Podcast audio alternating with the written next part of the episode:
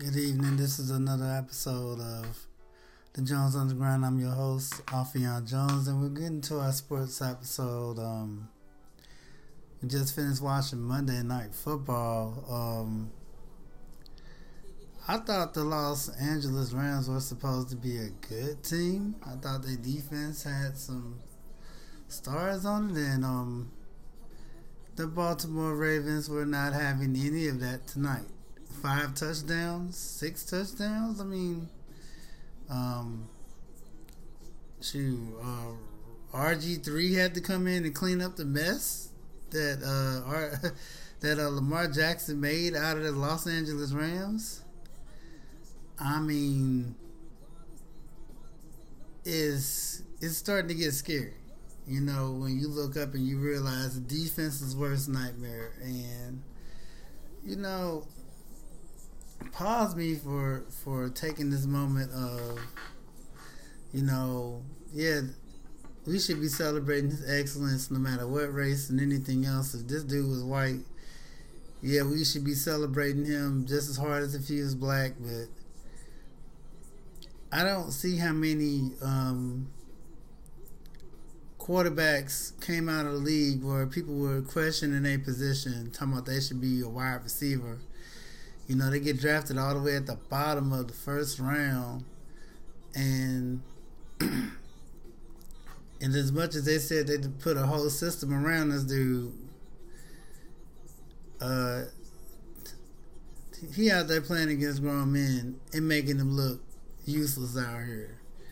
They're not running just college offense, and these throws he's making, um, they're on point, you know. And it would have been a lot worse if some of these receivers would have held on to some of the balls they were dropping. So, but I'm I'm like, dude, domination in every phase of the game. Tell your punter to just hang out. He ain't we ain't got to see him to the fourth quarter. And the only thing I didn't really like was that they went for it on fourth down when they were already up. 35 to 6 like the Rams aren't doing anything you don't need to risk getting hurt out there for doing that. But I know they out there making the statement, and my man got his fifth touchdown, and it is scary because you know watching him it's like it's too good to be true. You know that, that you got a dude that can run and throw the ball, uh, a pure athlete back there in the pocket, and he can run past any linebacker, almost any corner out there. Like he's a nightmare. Period. And the Rams' worst nightmare came true. Their offense couldn't do nothing. Their defense. I thought when they got Jalen Ramsey, that was supposed to be like, all right, you ain't finna throw the ball on us. But then we throw for five touchdowns. On the defense, just added a, a, a quote unquote Pro Bowl corner I have to be looking like, man, y'all spending a whole lot of money on players that ain't panning out right now. And my man Aaron McDonald, who, huh? He was out there number ninety nine tonight. He was awfully quiet. Like, oh my goodness, man. And I don't want to leave a couple other teams out of there, but man the Rams got beat up like they had no business being on the field tonight, which is it's nuts to me to see a, another professional NFL team that's supposed to be quote unquote in the playoff hunt, and they get beat like nothing was on the line. The body language of some of the players out there was like they was just taking it. Like people was cool and, and shaking hands and high fiving when they was down 45 to 6. Like, really? Y'all just, hey, it's just another night. Like, man, it, it was a, just a, it was a complete beat down. And, and then, like I said, the throws my man was making was crazy. But I just want to give the, the Ravens credit. Their defense unsung heroes kept getting the ball away from the Rams, kept getting interceptions, especially at the end of the game. Like we, we playing hard even at the end of the game. We don't care. We still blitzing. Still letting it be known like we're going hard. We playing 60 minutes out here, and that's the thing. You have to give them credit. If you beat them, you beat somebody because they gonna play you hard like that for 60 minutes. But when they get on you, they gonna beat you up hard for 60 minutes. It's not it's not a game out here. Um, the other team set up a good matchup next week, the 49ers and the Ravens. The 49ers beat up on the Packers yesterday. Made Aaron Rodgers look old out there yesterday. You know, my man couldn't get away from nobody yesterday. The defense just sacking him again and again and again. They wide receivers couldn't get open. And the 49ers offense just had their way. Jim Garoppolo looked like Tom Brady Jr. out there. And it just goes to show, man, like they was getting the first overall pick just a minute ago, wasn't they? Wasn't they just the worst team in the league just last year or the year before last? Didn't they get Garoppolo and he get hurt? And now they ten and one? Looking like nobody can stop them but the Seattle Seahawks. so it's just a lot of the storylines going into this week. You know, we talk about it's like the the best games are coming up. We're looking at the the Cowboys had a test to get the Patriots. Of course, they lost a very close game, and Jerry Jones went off on his coaching staff, which is they've been doing the same thing all year. They play against a team that's worth something, they lose. They play against some bums, they win. Uh, your team ain't really got it, but they can get their division because who else is good in their division? Um, you can't fire the coaching staff because who can do a better job with the team out here? You know, who you gonna get? Ain't nobody. It's like telling me, "Oh man, I can pay you the most money you ever made if I work for this boss that I know ain't about that life. If I work for this boss that's the worst boss in the world." You getting on your coaching and the coaching makes the questionable decisions, but then they play the New England Patriots. They playing the best of the best out here. If they make any mistakes, they're gonna eat it. Period. And that's what happened. Your your team out there made a lot of mental mistakes. Yeah, there was a couple of phantom holding calls, but you can't blame the refs for losing. And that's what they did. They lost. They was being beaten all game, and you you have to give Patriots credit they win. Whether it's a win ugly or it's a win pretty, it, it, ain't no such thing as a win is a win is a win when the Patriots get out there and do their thing, and you have to give them credit for that. They beat the Cowboys. Um, the Houston Texans bounced back, you know, and, and beat a division rival in the Colts. And I like Jacoby Brissett. I like their team. I, I, thought I hate to see one of them lose, but I'm glad Deshaun Watson. He another guy. It's been Deshaun Watson watch all year, and, and they going out and doing their thing. Um, so it's just a lot of good football. It's a lot of stars in this league, and to see Lamar Jackson standing at the the front of the MVP race by a long margin, man, like I'm looking at the score. Like, are they trying to get him another Heisman Award? Like, what in the world? is going on out here. Like they like, nope, we're gonna play them hard all game long. I don't know if they was mad at somebody on the coaching staff of the Rams. I don't know if somebody had some money on this game, but they did not let up on those guys. They play hard the whole game. Getting into uh, the NBA, um, we're looking at the the two teams that are really standing head above head and shoulders above everybody else. We got the Los Angeles Lakers and we got the Houston Rockets. Uh, Lakers are going for their eighth straight win.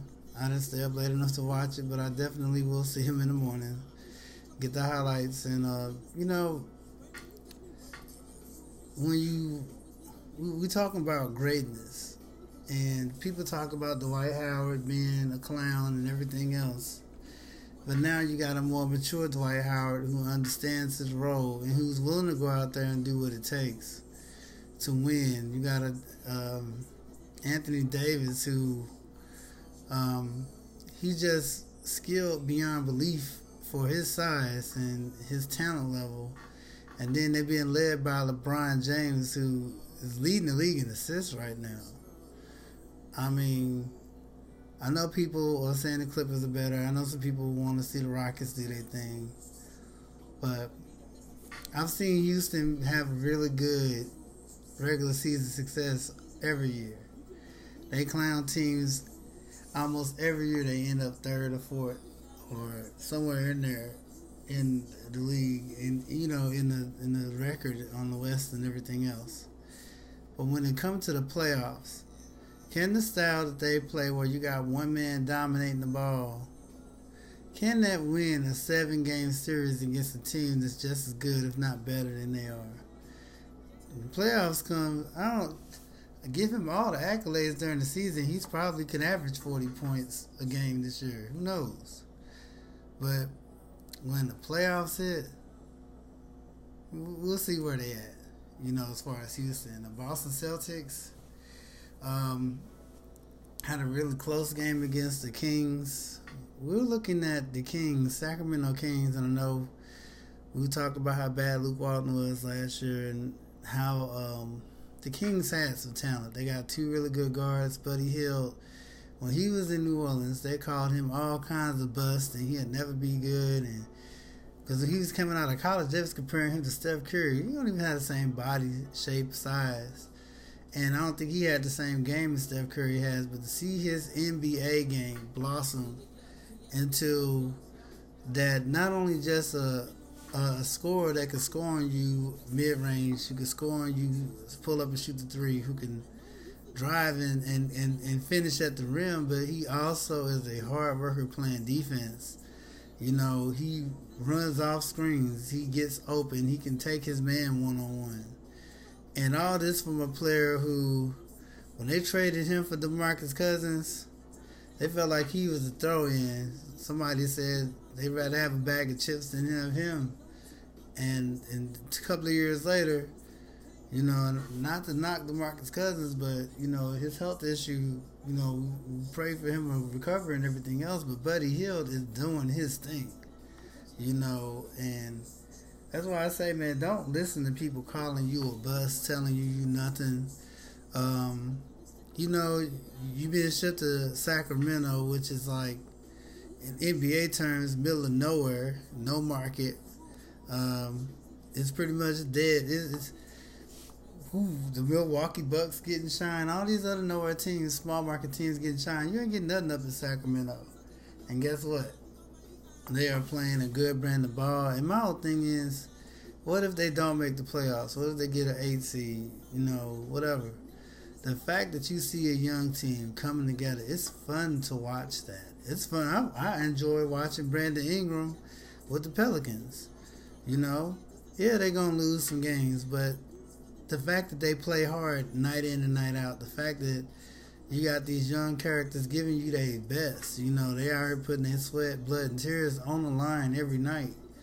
You know, yeah, they're not going to win every game, but the fact that they play an entertaining style of ball, you know, where they're not they're not just coming out here to lose every game, and they and they're losing close you know, they're out here taking teams down to the wire almost on a night in and night out basis. So it's just telling you the Oklahoma City Thunder as well. Team that was supposed to been losing, losing, losing. They've been playing pretty tough. you know, they've been playing, they've been out here putting in their work. So, um, and yeah, they, they, they, they don't have a winning record, but they compete night in and night out. And you have to respect that. Um, so it's early on in the season. We, we haven't even made it to the thanks you know Thanksgiving yet. So just seeing the league kind of come through. Lakers off to a real hot start. The Clippers, you know, they're still one of the top teams in the league, even though they're not really playing hard on a night in and night out. The Thunder are finding they they groove. Um, I mean, the Rockets are finding their groove. Harden is doing what he do, and you have to respect it. He's scoring a lot of points and he's leading this team on. So we'll, you know, we'll see. The Lakers right where I thought they were gonna be, number one. But uh, you know, we'll see how it go. We'll see how it go. Um, just a recap on the uh, boxing match last night. Shout out to Deontay Wilder. Um, putting it on uh, Ortiz. But like I said, he was losing that fight when he knocked dude out. You know, plain and simple. But that was uh, showing Anthony Joshua doing an interview and talking about why he's he's you know so confident that he's gonna be Andy Ruiz up, and they fight us next month. Uh, get your tickets. This is gonna be. This is gonna be one of those fights where, um, you know, if you like seeing action, this is gonna be one of those fights where somebody's gonna get knocked out.